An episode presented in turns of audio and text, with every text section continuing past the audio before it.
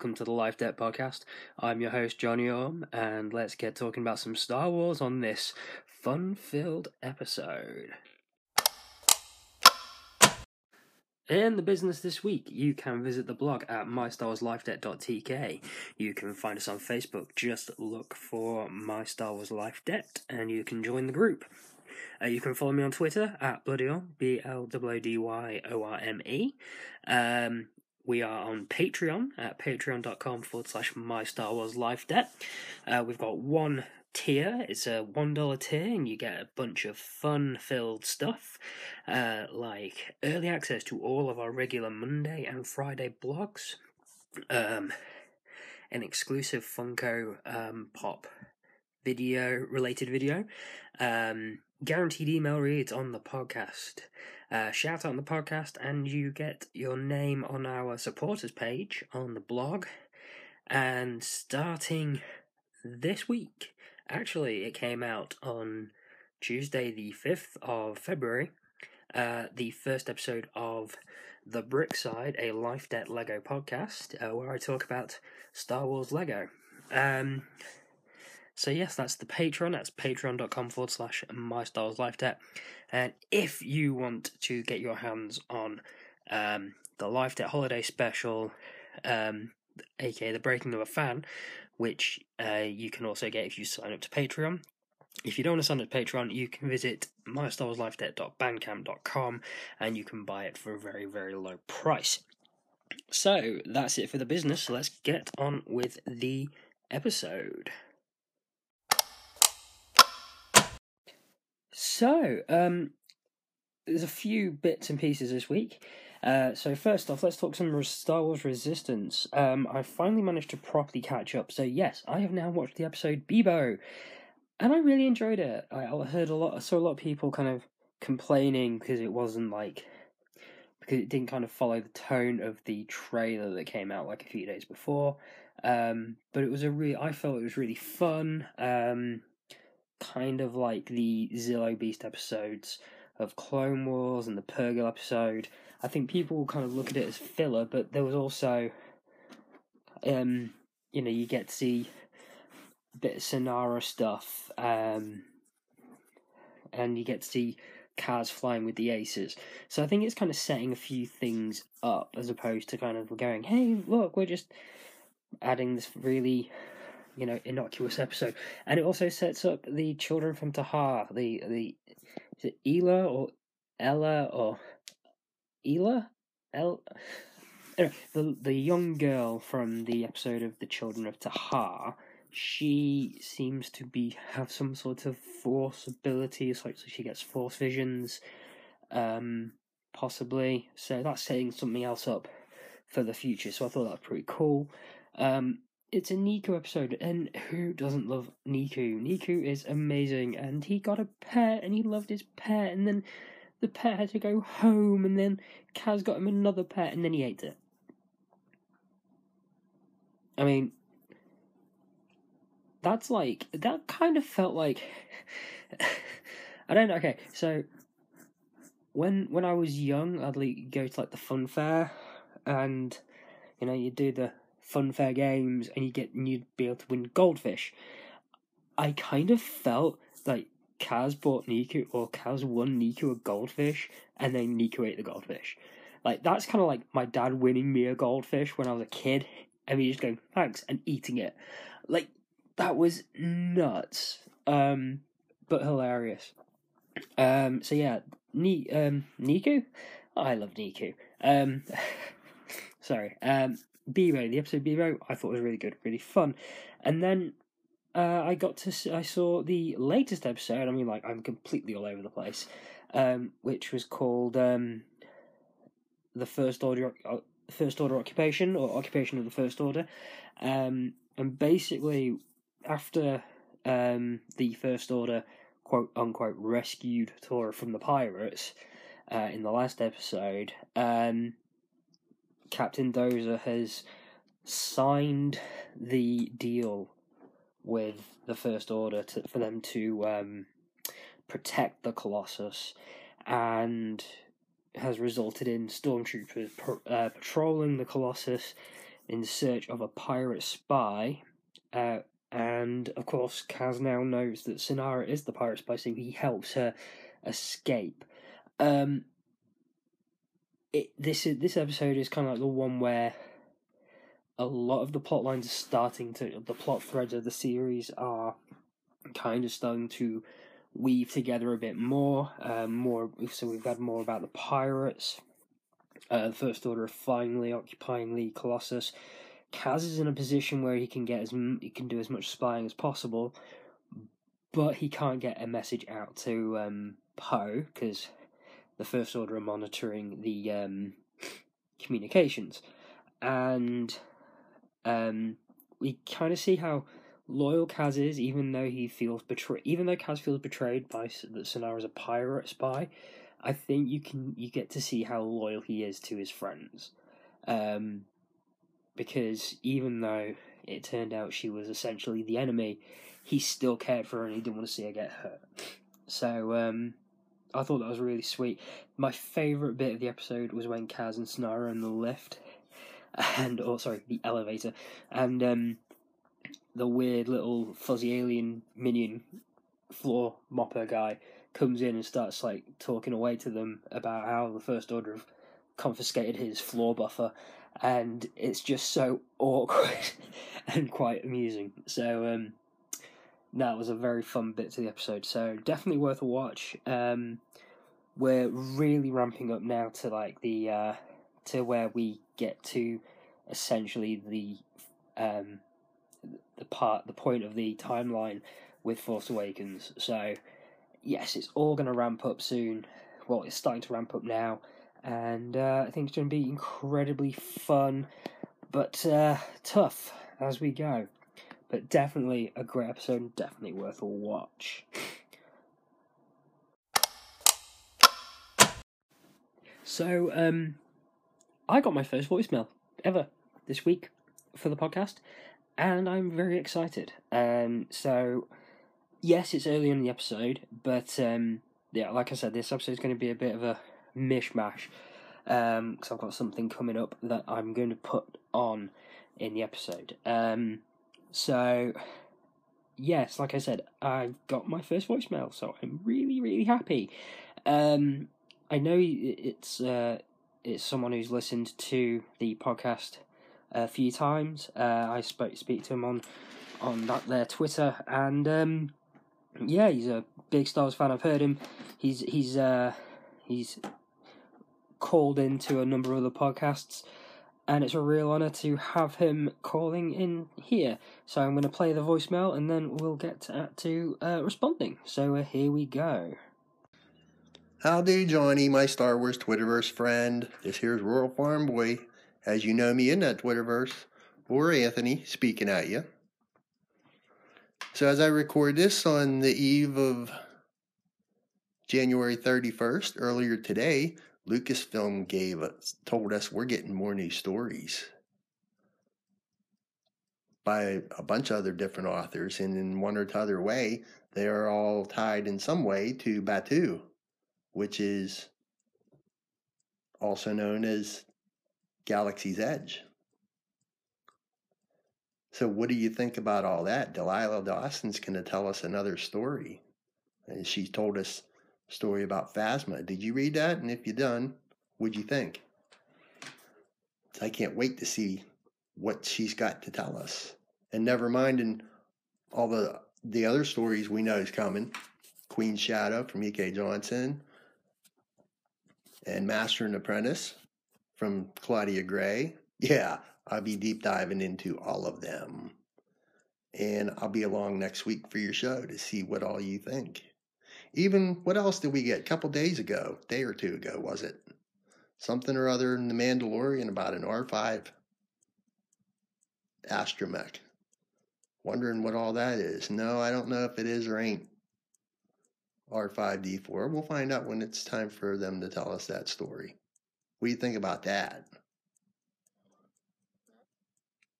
So, till your next show next week, which I'll be along to listen for, and I'm glad to be your first voicemailer. Thank you for having a show for me to send you one to. I will see you in that Twitterverse. Until your next show, may the force be with you and your missus and that cute little girl. See you on the radio. Well, thank you, Anthony, um, for your voicemail.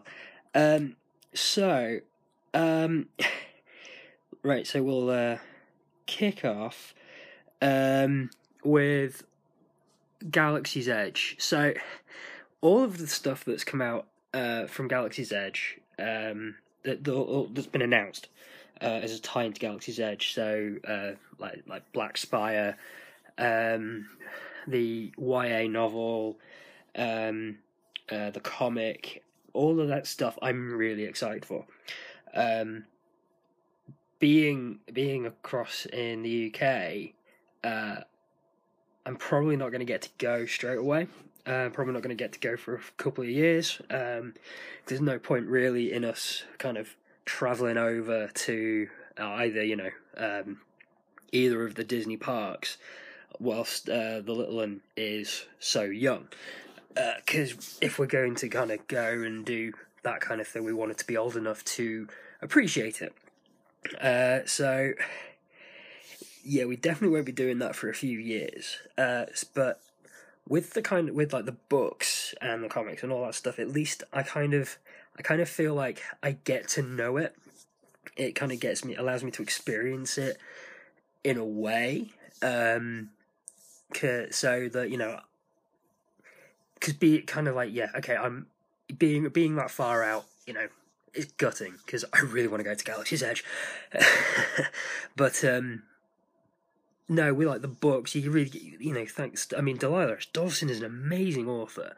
Um, yes, I have read Phasma, and I think it was. I, I really struggled with it at first because it took me a while to kind of get into it because I, you know, I kind of I'm going in expecting to read a Star Wars novel, um, but I ended up getting Star Wars mixed with Mad Max, and I really wasn't expecting it. So it took me a while to kind of get into it. But once I was like in, once I like kind of a few chapters in, I loved it, absolutely loved it. And the one thing that really disappointed me about the novel is not the novel itself. It's just that we got so much hype about Phasma in the run up to the Last Jedi, and she basically turns up for five minutes or less. Because I mean, I kind of reading reading uh, the novel Phasma, I was like, oh my god, they're really kind of building her up. She is going to have like some amazing stuff happen. And don't get me wrong, I love her scenes in The Last Jedi, but I just wanted to see more. Um, so yeah, that's my only criticism really of the book is that we didn't. It it felt that we'd built Phasma up a bit too much before the film. Um, but no, I'm really looking forward to uh, Delilah Rush Dawson's novel. I'm looking forward to the YA novel and the comic. Um, I mean, I really enjoyed what we got about uh, Batuu in um, Thrawn Alliances as well. Uh, it really kind of it it intrigued me this uh, this outpost, um, and I was really intrigued in the bugs that uh, they they use that the that they attacked Vader with. I thought that was really interesting, and it took me a while to kind of click that um, they were the same bugs from, or very similar bugs to the ones that we find on Battlefront 2 in the Luke Skywalker mission. Um, weird bugs that kind of, when they explode around you, kind of make this weird kind of like, they're like, the goo that comes out of them hardens around you. It's like cement. Um, so, you know, all these like all these little hints that we've been getting so far. Yeager in Resistance having that picture of Black Spire, they're really kind of throwing Black Spire at us, but I don't think it's in a horrible, um, over the top way. Um, and the more information that we can get about it, the better. Um, I I love kind of getting as much information about anything to do with Star Wars uh, and like the galaxy. Um, I, I just like love I love piecing to, piecing bits and pieces together of the galaxy, getting an idea of the the whole story, not just like the stories we get, uh, but kind of piecing the piecing the jigsaw pieces together so we get like the bigger, bigger, bigger picture. Um, so yeah, I'm looking forward to all of those. Um, my one concern is the YA novel. I I hope it doesn't just become uh, Lost Stars, but set on um, Batuu. Because uh, I think Lost Stars was an amazing was it's probably one of the best uh, books um, in the new Star Wars uh, canon. Um, it it really I it's not my cup of tea at all. Um, you know, on paper, this uh, this romance that this forbidden love romance thing uh, between a rebel and an imperial, and how they overcome that, and how how it plays throughout the entire uh, original trilogy. Like on paper, I really wouldn't have enjoyed it, but I read it because it was a Star Wars novel, and I really enjoyed it. Um, so that brings me on to the Claudia Gray of it all. Um, when you were asking me about the um, upcoming books, like the the ones that are coming out soon. So, yeah, so of course we've got Queen Shadow coming out and Master and Apprentice. Now I'm really looking forward to both of those. Uh, probably Master and Apprentice that little bit more, uh, for the sole reason that I absolutely love um, Qui Gon Jinn and Obi Wan Kenobi. Um, well, prequel era Obi Wan Kenobi. Um, I think they got. I think I've always wanted to know more about them, and I did. I read some of the Jedi Apprentice uh, kids books back in like ninety nine two thousand. Um, when they first started coming out, and I thought, oh, these were. I thought they were really good at the time, and now I look back and I'm like, oh, they. It was like, okay, so this guy's become so Qui Gon's f- former apprentice became a Dark Jedi, and he's got the same name as the bad guy from uh, Gargoyles. Don't know if you ever watched that show uh, back in the early '90s on Disney. Um, but yeah, I'm really like like I said, Claudia Gray. I mean, she's all of her um, everything that she's written for Star Wars has just been phenomenal. Um, I mean, like I said, Lost Stars was fantastic. I'm rereading Bloodlines at the moment.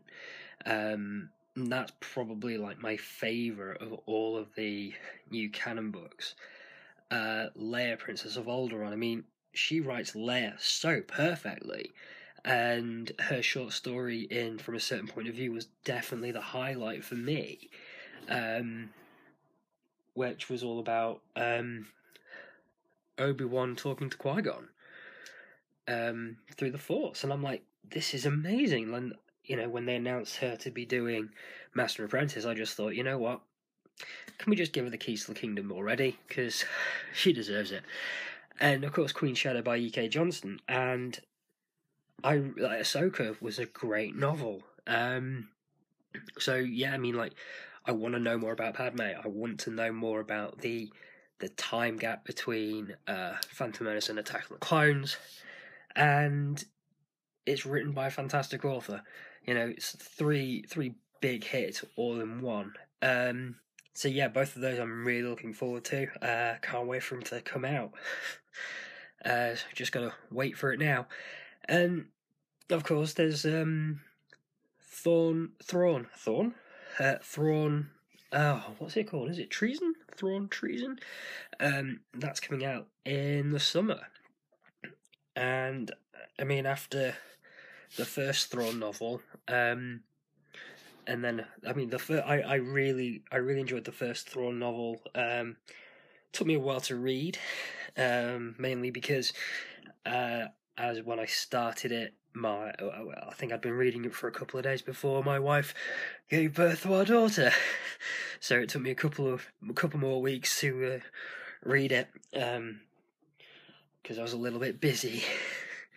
um, but then, of course, Thrawn Alliances came out last summer, and I, I you know, I, I, blitzed through that really quickly because I, it was just so enjoyable, like kind of playing in the two timelines. Um, great added Clone Wars content as well as getting Thrawn and Vader in the same well in the same room for as long for a whole book and I thought that was that was great. I mean when back in the old EU days that was something that I never saw was Thrawn and Vader in a room together. You got you know these two heavy hitters of the empire you know basically a a battle of intelligence. I mean, yeah, Vader's very brutal and often uh, acts first, thinks later. But when I mean, Anakin Skywalker was a very good tactician, and so Vader would be, of course. So, kind of putting those two together was always a really fun idea for me, and finally got it. Uh, so, uh, so yeah, that's the books side of it all. Um, that's got to be R4D5 in The Mandalorian. Um, everything points to it, and as as a fellow Bad Motivators listener, it's got to be. Yeah, it's got to be. Um, I mean, last week's Bad Motivators show was great when they were talking about it. I was at work, kind of cracking a massive grin because everyone just sounded so happy about R4D5 in The Mandalorian. I don't see him being a ma- I don't see it being a big thing. He's probably going to be somewhere in the background. Um, probably one of the, what a droid trundling around in the background. Um, it would be a nice, fun Easter egg. I mean, they put Chopper in Rogue One. I think R4D5 will seem a bit more, especially seeing as, I mean, Chopper was very easy to do. All they had to do was ship Chopper over uh, to the UK to shoot that bit. Um, but at the same time, I think they they kind of a lot of people were here. There was a lot of stuff going on here anyway because of the celebration. Um, so you know, logistically that was that was doable.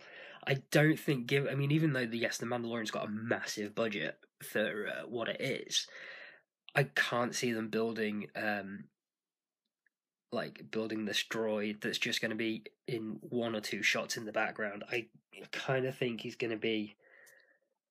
It won't be a main character's droid. Uh, I think that'll be too on the nose, but he's definitely going to be around a lot.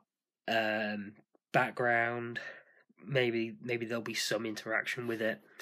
I don't know, but given budgets and everything, I can't see them building like mass amounts of uh, droids just to essentially ignore them in the background. But yes, that got to be R5D4. Um, which means I hope, really hope, that when we get some Mandalorian Lego sets, there will be an R5D4 uh, minifigure. I'm holding her. I'm holding out for that one. Lots of hope. Um, so yeah, I think I think that answers everything, uh, Anthony. Um, thank you again for uh, voicemailing. Um, it is it you know it's an honor to have you voicemailing into the show. Um, uh, so thank you very much, and uh, I hope my answers were satisfactory. And uh, I'll end the I'll end the voicemail segment by saying, "May the force be with you, Anthony," and thank you again. Uh, so, as you, as all my listeners uh, will know, I do a, I've got a Patreon, uh, my Star Wars Life. Sorry, at patreon.com forward slash my Star Wars Life Debt. Um, and I've, uh, I, I mentioned, I put it on the Patreon, uh, towards the end of last year that I was going to do a Lego centric, a Star Wars Lego centric podcast that would be Patreon exclusive. So, uh, I have recorded the first episode, and that is that went out to Patreon members um, yesterday. So, as a kind of basically an advertisement for Patreon, I'm going to include the full first episode of The Brick Side, a Life Debt Lego podcast, in this episode for two reasons. one, to advertise the show and entice you lovely listeners into joining up to Patreon. And secondly, I don't know if you can tell, but I've got a cold again. Uh, and I've talked far too much already. As great as it has been, uh, and uh, you know, doing this podcast tonight, um, I am starting to suffer a little bit. So, in a moment, I'm going to be switching off, and you will get to listen to the first episode of the Brickside, a live Debt Lego podcast. Uh, so please, I do, I very much hope that you enjoy it. Um, I hope that it does entice you to join up to the Patreon. Um, and uh, if it doesn't, uh, I do hope you, uh, you know, uh, thank you for giving it a go. Thank you for listening to it. And any feedback, of course, would be uh, totally appreciated.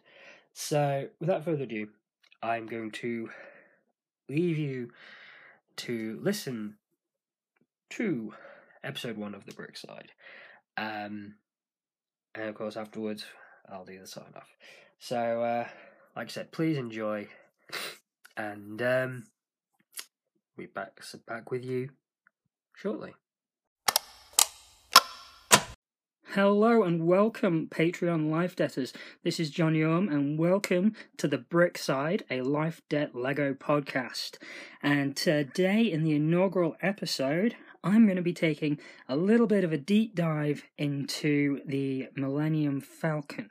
So, the purpose of this podcast is basically to go through the Lego sets uh, from the past 20 years uh, of Star Wars. Um, and kind of go from 1999 all the way to this year, so 2019 and beyond. And um, what better way to start the series off than with the most uh, iconic ship from Star Wars, the Millennium Falcon? Um, so I'm using, as a bit of a rough guide, the DK uh, Lego Star Wars Ultimate Lego Star Wars book and basically it's a history of Lego Star Wars, um, broken up into various parts. And so I'm going to be using that as a guide and uh, some other notes that I have made for sets that aren't included in the book because the book goes from 1999 to 2017 to mid 2017. So anything after that, I'll be adding my own notes for that. So um, yeah, without further ado, let's get started and talk about the Millennium Falcon. So the Millennium Falcon is a modified YT one, uh, 1300 uh, light freighter. The manufacturer was uh, Corellian Engineering Corporation, and it's appeared um, in episodes 4, 5, 6, 7, 8, and Solo a Star Wars Story. Uh, it's also been, uh, you also see it very briefly in episode uh, two and three, uh, but that's more of an Easter egg than anything else. So the first uh, set of the Millennium Falcon came out in the year 2000, um, and it featured six minifigures. So it had Han Solo, Chewbacca, Luke Skywalker, Princess Leia, R2D2, and C3PO, and it was based on A New Hope. Um, so they all okay, of course, Luke, Han, and Leia all had the yellow, um, the yellow uh, faces and hands. Um, the torsos were very basic print. You know, it was. We're, we're going back to the year 2000. It's you know, the Lego techniquing and the Lego building technique wasn't fantastic at the time. Um, but hey, we were getting Star Wars Lego. It was amazing. Um, the so uh, the first LEGO Millennium Falcon uses large rendered panels from the LEGO Space Themes Alien line, uh, released in the 1990s. Each panel has unique printing to show all the details of the Falcon's hull. The cockpit, escape pods, equipment access bays, and hollow chessboard are all in printed pieces. Um, when you look at this set, it just. At the time, it looked okay, um, but now it really just. Um, it doesn't hold up at all. Um, I mean, of course, we are using, we're talking about uh, very dated building techniques. Um, this was when Lego really into using large pieces to kind of fill out the set. Um, it has good detail for what it is. Um, you know, but to be critical, the mandibles are too far apart. The it has a large round radar dish that has gaps and spaces in it, so it doesn't, you know, it doesn't look like the radar dish. The the quad laser cannon, um, it's a it's actually the quad laser cannon looks good, um, for what it was, but if you think they've updated that very well, I think the um the way they've updated that in more recent sets looks quite good. Um, and it has a unique canopy that was only released for that set. Um, I mean, the Lego Star Wars line did introduce a lot of new and um, unique blocks that um, are still now used today. Um, so it's quite interesting that you know the uh, the I mean the canopy does look quite good. Um, it's but it's all see through. It's all transparent. Um, not just the front, so like the mid part of the cockpit as well is um is uh is transparent. Uh, the next set that they built was in um 2004. Um, um, this one looks more like it's starting to look more like the ship, the the more like the Lego sets we're getting uh, now. Um, so it's got the um, individual um, panels that lift up to create the hull. The cockpit is um, more in line with what we've had since and a lot more screen accurate. Um, the shape looks a lot more accurate. Um, and you know you've got a bit more detail going on, and the radar dish looks uh, is is solid, and the the quad cannons still look, uh, you know, kind of a more updated version of what we had in the 2000 version. Um, so the the docking rings on the sides they're brick built. The um, the uh, the panels open up. Um, like I said, in this one was more based on the Empire Strikes Back version of the Falcon. Uh, so the second LEGO Millennium Falcon includes minifigures from The Empire Strikes Back and established the basic design for nearly all subsequent LEGO Falcons.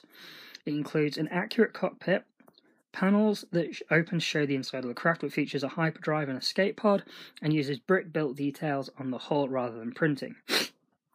And in this set, we had um, Han Solo, Chewbacca, Princess Leia, C3PO, and a Snowtrooper minifigs. Now, this um, this was at the point where they were moving away from the yellow um, the yellow features and were having more screen accurate um, skin tones on their figures. Um, Chewbacca at this point didn't seem to be updated. It was a very, I think they were doing a one and done Chewbacca at this point. Um, but it does look a lot better um, than uh, the the 2000 version. Uh, the next Falcon we got was the Ultimate Collector's Millennium Falcon. Now, this was in 2007, and this is a big, big uh, vehicle. it's very big. Um, it's incredibly screen accurate. I mean, you just have to look at it and it looks fantastic. And this is the 2007 version. Um, the the radar dish was uniquely printed. It included the landing lights on the forward mandibles, highly de- highly detailed equipment access bays, and a cockpit that can fit four minifigures. Whereas you know all the usual, um, well, like the normal Millennium Falcon sets have two seater cockpits, uh, and this one came with a Han Solo, a Chewbacca, Luke Skywalker, Obi Wan Kenobi, and Princess Leia. Now, Again, the Chewbacca is very is the same as from the previous two Millennium Falcon sets, um, uh, but this one it looks like it was based. Actually, yes, I see it here. Uh, the set this set is legendary among LEGO builders and collectors, and its amazing details achieved using more than 5,000 pieces. The Ultimate Collector's Series Millennium Falcon is one of the largest LEGO sets ever released. The minifigures included with it are characters from Star Wars New Hope. So they're basing this. So this was based on a New Hope. Um, um, so it and it, oh God, it looks fantastic. Absolutely looks amazing. Um, just the details across the, just across the entire ship are just fantastic. Um, it makes me really want to go back in time and pick this one up. Um, but what's the point when you can get a new one anyway? So then, fast forward to 2009, where we get the MIDI scale Millennium Falcon. There were only two MIDI scale Lego Star Wars sets um, ever released so far the Imperial Star Destroyer and the Millennium Falcon.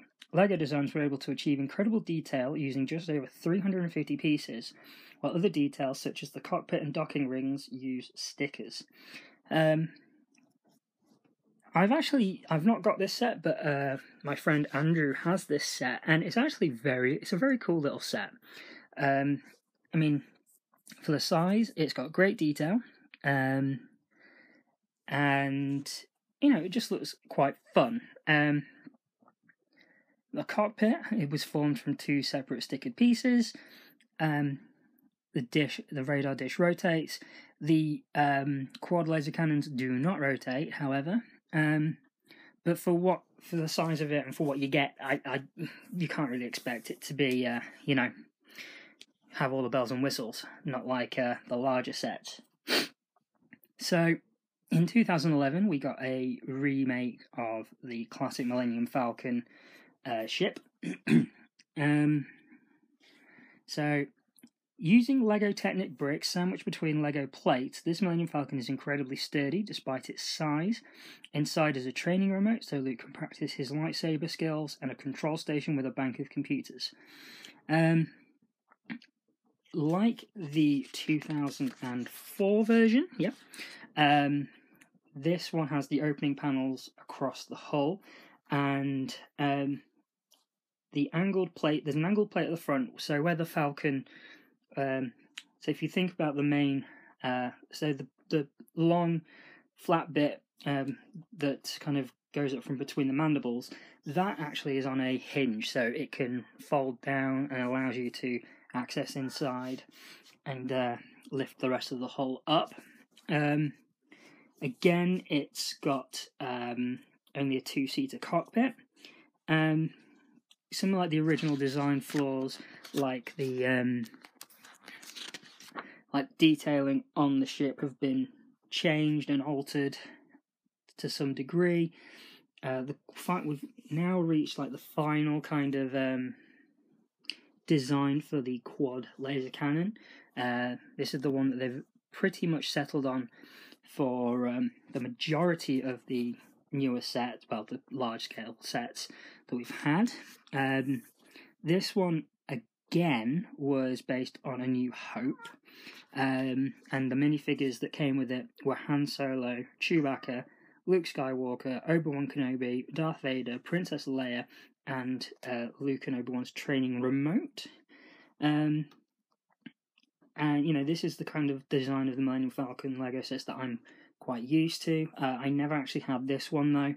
Um, I didn't start my Lego collecting until 2015, uh, which was with the Millennium Falcon. So, um, but yeah, uh, my my big issue with the design of this is the mandibles are just too they, they just seem too big. Uh, something about them just doesn't seem right in the um, in the scaling of the ship. Um, it's probably because they've got um, the the equipment access bays are uh, uh, four by four round stickered pieces, um, and they just don't kind of give you that sense of scale. It, the, rest of the mandible looks far too big around it, in my opinion. Um, but as far as the um, as detailing goes, it does look pretty cool. Um, the next Millennium Falcon we got was in 2014, and that was the uh, Microfighter, uh, which came with a Han Solo minifigure. Um, I never really got into the Microfighters. Um, I've I've bought two, but that's mostly for the uh, minifigs, and that's when they've been on sale. Um, but it comes with a flick missile where the um, quad laser cannon should be, and there's a space at the in the around the cockpit uh, for Han Solo to sit in. Um, the write up in here says Han Solo captains this miniaturized Millennium Falcon, which was part of the first wave of LEGO Star Wars Micro Fighter sets. The minifigure is the same one in the Mos Eisley Cantina set, which was released the same year. Uh, so good old Lego reusing their uh, their design, their minifigure designs. Um, then we get into like my era of Lego. So this is the 2015 Millennium Falcon. Han Solo and Chewbacca reunite with the Millennium Falcon in The Force Awakens as they escape from the brutal Kanjiklub gang. Like previous LEGO Falcons, its top panels open to reveal the detailed interior. Finn is able to man the top quad cannon while two minifigures can sit in the cockpit. Um, so the quad cannon again has been updated, but the design is is pretty much the same. It's just a different um, way of representing the the guns themselves. Um, this one now comes with a square radar dish, uh, which replaces the round dish that was knocked off during the Battle of Endor. And it's the first standard scale set to have open equipment access bays. Now, one of these access bays on each of the mandibles is actually used to fire the um, flick missiles, which I think is fantastic. Is a great design to um, kind of incorporate the um, the missiles, the firing uh, missiles, um, because sometimes they just look a bit too garish, too bit too big. They don't really fit in with the set. But with the Falcon set, I've always found, you know, especially well with the fact the two Falcon sets that I can really go into detail on, I've always found them well incorporated into the ship itself. Um, the set comes with Han Solo, Chewbacca, uh, with a um, his crossbow. His bowcaster is like a stud firer, stud firing crossbow looking weapon. It looks a bit too big for Chewie to be holding, really, but it's still a cool design. Uh, Finn, Rey, Tasu Leech from Kanjiklub, BB-8, and a Kanjiklub gang member. Um, uh, I mean, if you look at this, this is like this is a beautiful looking set. Um, especially when you kind of compare it to like previous sets of this size. Like the detailing just looks a hundred times better than the 2011 one, which it pretty much it looks like a pretty much of a remake of that set, but just updated and upgraded uh, with a bit of Force Awakens flair to it. Um, there's just so much more about it. The detail on the top, um, on the on the opening panels, details around the sides, the access bays the, uh, on the side of the ship. Um, everything about it just looks um, like so top notch, fantastic. Um, the, the only issue again is the mandibles just seem a bit too big, maybe in comparison to the rest of the ship. But I mean, we're talking about Lego building. You know, we're not looking at you know, if you want like screen accuracy, you go with the Ultimate Collector series. You know, sometimes you've got to let your, um, you know, let it let it go a little bit. Um, the next Millennium Falcon that came out was uh, the next uh, Ultimate Collector series Millennium Falcon in 2017. Um, so this was one of the most anticipated LEGO Star Wars sets ever. The updated Ultimate Collector's Series Millennium Falcon can be built to represent the ship during the events of The Empire Strikes Back or The Force Awakens, and comes with minifigures suitable for both versions. Unlike the previous UCS set, this one features a highly detailed interior. Um, now this one, this oh, this one looks amazing. I, I would love to get it. one day I would love to own this set. Um, and it comes with two radar dishes. Um, the uh, it unlike the previous uh, Ultimate Collector series Millennium Falcon, this one has a transparent cock, um, a transparent cockpit, uh, whereas the other one had a brick built canopy um, that didn't feature any windows. Um, so how are they going to breathe in space? Um, there's an actual viewport um, for the top quad laser cannon turret. Uh, again, I mean, if you look at the if you try and compare the two Ultimate Collector Series ships, like it's amazing just the level of detail that they go into, and again, and like the level of detail just is incredible. You know, it's completely updated and it looks fantastic. And there's a reason this one's got the most pieces of any Lego set ever. It's because they've gone into so much detail for the uh, for the whole of the ship. Which I mean, if if you know Star Wars, if you know the Millennium Falcon, you know that thing is beaten up, it's battered, it's got things all over it, and this one just encompasses that so well. And oh, one day I'd love to have it. Um, the minifigures that come with it are Empire Strikes Back Han Solo, uh, Chewbacca, uh, Empire Strikes Back Princess Leia, C3PO, and a Mynock. And then Rey, Finn, BB 8, Han Solo from Force Awakens, and it also came with two uh, Lego built Porgs. Um, because it came out right around the time that we were starting to see Porgs on in the Millennium Falcon in the trailers for Solo, so I think that was a cute addition to the ship. So that's it for the ultimate for the book. Um, but I can go into a little bit more detail on the latest Millennium Falcon, which is the Kessel Run Millennium Falcon, which is from the first wave of Solo a Star Wars Story Lego sets. Now, if you look at the the, the ship looks completely different. Um, rather than looking beat up and gnarly all over, it's predominantly very. I mean, I say smooth, but smooth for Lego. Um, so lots of studs, but you get the idea. It's a it's a pristine looking ship in the film, so they really made it look that bit bit more smarter um, with the design. It's white and blue design. Uh, of course, it comes with the canopy. It's a you know they've changed the radar dish like they changed the way the radar dish is set up. So rather than sticking up facing forward, it lays more flat to the hull. Um, the quad laser cannons are gone. Instead, each is the the top and bottom cannons are a single single turret cannon. Um, the there's an escape pod that attaches to in between the mandibles, um, which can house a minifigure as well. And when you um, remove it from the Falcon set, it um, it's got a little engine on the back, which kind of sh- it's to give it like the impression that it's flying off. Um, the interior is completely redesigned.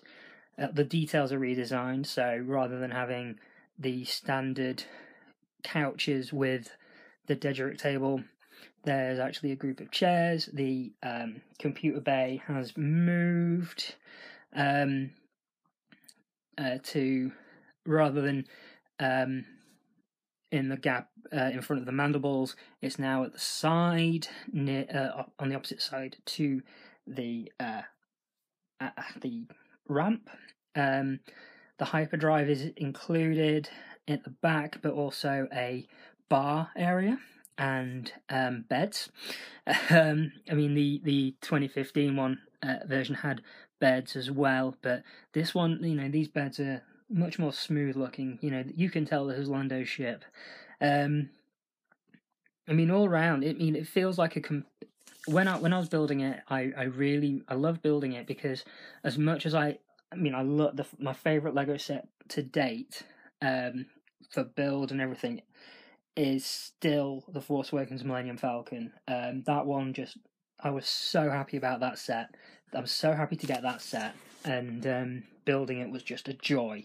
And you know, no other set has come close to that feeling. Um, apart from uh, Vader's Castle, um, which I built over Christmas, and the Kessel Millennium Falcon. Um, as and I love building. I think I just love building Millennium Falcons. Really, and um, the Kessel Millennium Falcon, even though some of it feels like a repetition of the um, the Force the 2015 version.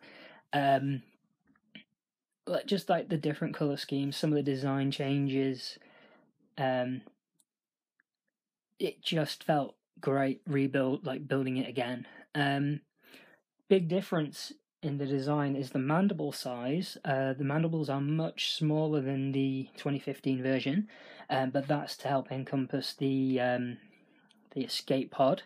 Um but that you know they all they all fit very nicely together. Um so that's the larger scale set but we've also the Millennium Falcon also has come out in a bunch of smaller sets. So we'll just go to them. Um, so here we are. So there have been eight mini sets as of uh, 2017. Um, perhaps surprisingly, the Millennium Falcon has had a huge number of mini sets released over the years. LEGO designers have managed to achieve the freighter's iconic mandibles using several different building techniques. So, in 2003, we got the first uh, miniature Millennium Falcon. Um, and it was a very thin set, but includes a lot of printed elements. Um, I mean, that looks to be one, two, three, maybe four layers of um, four plates high, uh, not including the for the um, gun turrets, which is two uh, levers. Um, I mean, it's a good looking set for what it's worth. Um, in 2011, we got the Star Wars Advent Calendar, and it's a much smaller, um, much smaller, sorry, much smaller Falcon. Um, is built with outward facing outward facing slope pieces. It looks very basic. It really does look incredibly basic. Now, um, I I've not I, I mean I did the I got the advent calendar for last year, which I really enjoyed, and I felt that a lot of the, the vehicles and I mean, even though they're very small, were very well detailed, and that this is that's a testament to um, how much detail they are putting into these little vehicles and how much build, Lego building techniques have evolved. Um, the next time we got a we got two small scale Millennium Falcons in 2015. One was from um, the Star Wars Advent Calendar, which um, it, again it looks it looks all right. It looks better than the previous version. Um, very similar to the previous version, but slightly updated. Um, and we also got a exclusive Star Wars Celebration, which, looking at it, is pretty much exactly the same as the 2011 Advent Calendar um, ship, um, but with an alter with a slightly different um, cockpit, um, uh, like the cockpit transparent piece of the cockpit. Um, in 2016, we got uh, a, a uh, sorry a small scale Millennium Falcon from the exclusive magazine. Uh, and it's six stud- six studs wide, and it includes landing lights on the front prongs and heat exhaust on the rear deck. It for the size of it, that looks brilliant. Um, so you know, for what you get from the exclusive magazine, I really like some of those mini builds from the magazine. Um, the first one I ever got was the AT-AT, and I thought that looked fantastic. I then got an MTT, Vader's TIE Fighter. You know, some of these sets look really good. So every now and again, I'll pick them up just for a really good set or a minifigure. In, in 2016, we also got a Toys R Us exclusive Millennium Falcon. Um, it, and it uses a black astromech head for the cockpit. Um, it's the same scale as the magazine, but uh, I've got to say the magazine version looks a hell of a lot better than that. A lot more detail to it. Um, yeah, definitely. If you know, given the choice, I would have gone with the uh, magazine version. Uh, in 2016, we also got um, the Escape the Space Slug set, which had a very small version of a Millennium Falcon, um, which uses a single clip for the front mandible. Um, I mean, it really doesn't look much like a Millennium Falcon, I'll be honest. But, you know, if it's small scale, it's got to be small scale to go with the space look. So, I don't I think they're looking for scale rather than des, um, rather than uh, accuracy, like visual accuracy there. And then in 2017, we got the Millennium Falcon again in the Star Wars Advent Calendar. And it's the first mini Falcon from The Force Awakens, and it uses a one by one slope for the new rectangular sensor dish, which I've got to say, you know, when it comes to the Lego, Star Wars Lego Advent calendars, this is the best designed one. Um, it's similar, very similar to the 2015 Millennium Falcon from the Advent Calendar, but they've really updated it. Um, and I like the idea of using a piece like the um, like the one by one slope for the radar dish because it just if you look take that and then you look at the um, the design for the two the two twenty six two of the twenty sixteen uh, Millennium Falcons um, mini builds. Like they're using a, a it's like a torque piece with a radar with a small radar dish attached to it and that just sticks it way too high. It looks a bit garish um, whereas on the 2017 advent calendar one it just fits so nicely. So um, yeah that's the that's the millennium falcon for you ladies and gentlemen. Um, i'd just like to say thank you very much for listening to this episode um, thank you for your support on the on our patreon um, please um, if you would like to recommend this podcast to anyone please um, recommend our Patreon to everyone because this is a Patreon exclusive uh, podcast. This episode will be going out on the normal feed though, uh, just as a way to entice new listeners. But from now on, every episode of uh, The Brickside, a Life Debt podcast about Lego, is going to be on Patreon. So if you would like to listen to more episodes of this on a monthly basis, you can visit www.patreon.com forward slash my Star Wars Life Debt. We have one single tier and it's one dollar a month. So it, you know, less much less than a cup of coffee, much less than a bottle of water, much less than a lot of things that you will find out there apart from at the 99 cent store in America. um, so, yeah, please, please, please, um, if you like this episode, please sign up. And um, for for any Patreon members listening, thank you again. Thank you for your continued support. It is very much appreciated. Um, we've got a, a few more things com- um, planned for Patreon uh, for this year. So if uh, if you like what we're doing on Patreon, please continue to support us, and um, we'll be getting some more stuff out there for you soon. So thank you again, and I'm going to go with the uh, final words of Punch It Chewie. And there you have it, the inaugural episode of the Brickside uh, Life Debt Lego podcast. I hope you've enjoyed listening to it. I hope it wasn't boring. I hope you uh, I hope it was informative and fun and um yeah.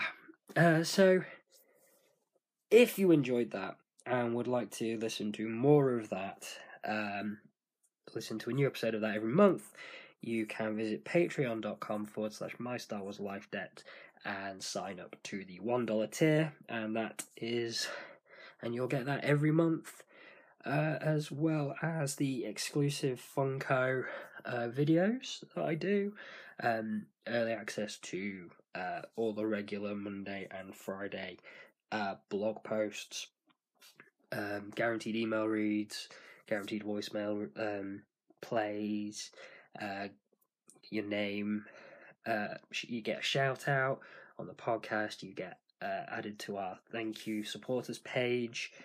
Um, and you get access, and you also get access to premium episodes, which will and which will will end up on Bandcamp as well. But um, you know that's for those who want a bit extra content but don't want the uh, the monthly commitment. So um, yes, thank you for listening. Um, please, please, please uh, visit the blog at mystarwarslifedebt.tk. You can find us on Facebook. Uh, just search for My Star Wars Life Debt. You can join the group. Uh, you can follow me on Twitter at Bloodyorme, B L W D Y O R M E.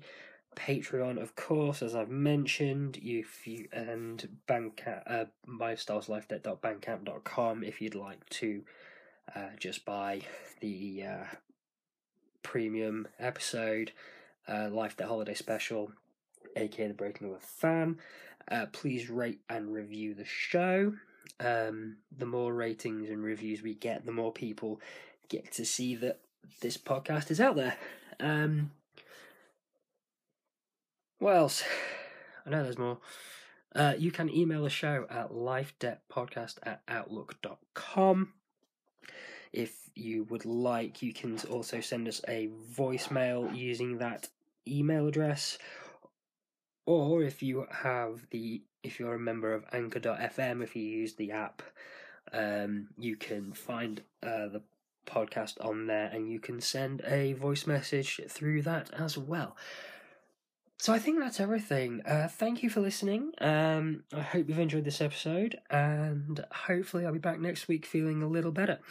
Uh, very up and down on the old cold at the moment. Um, so yeah, fingers crossed that next week I will be in a better state. Uh, thank you again for listening, and punch it Chewie.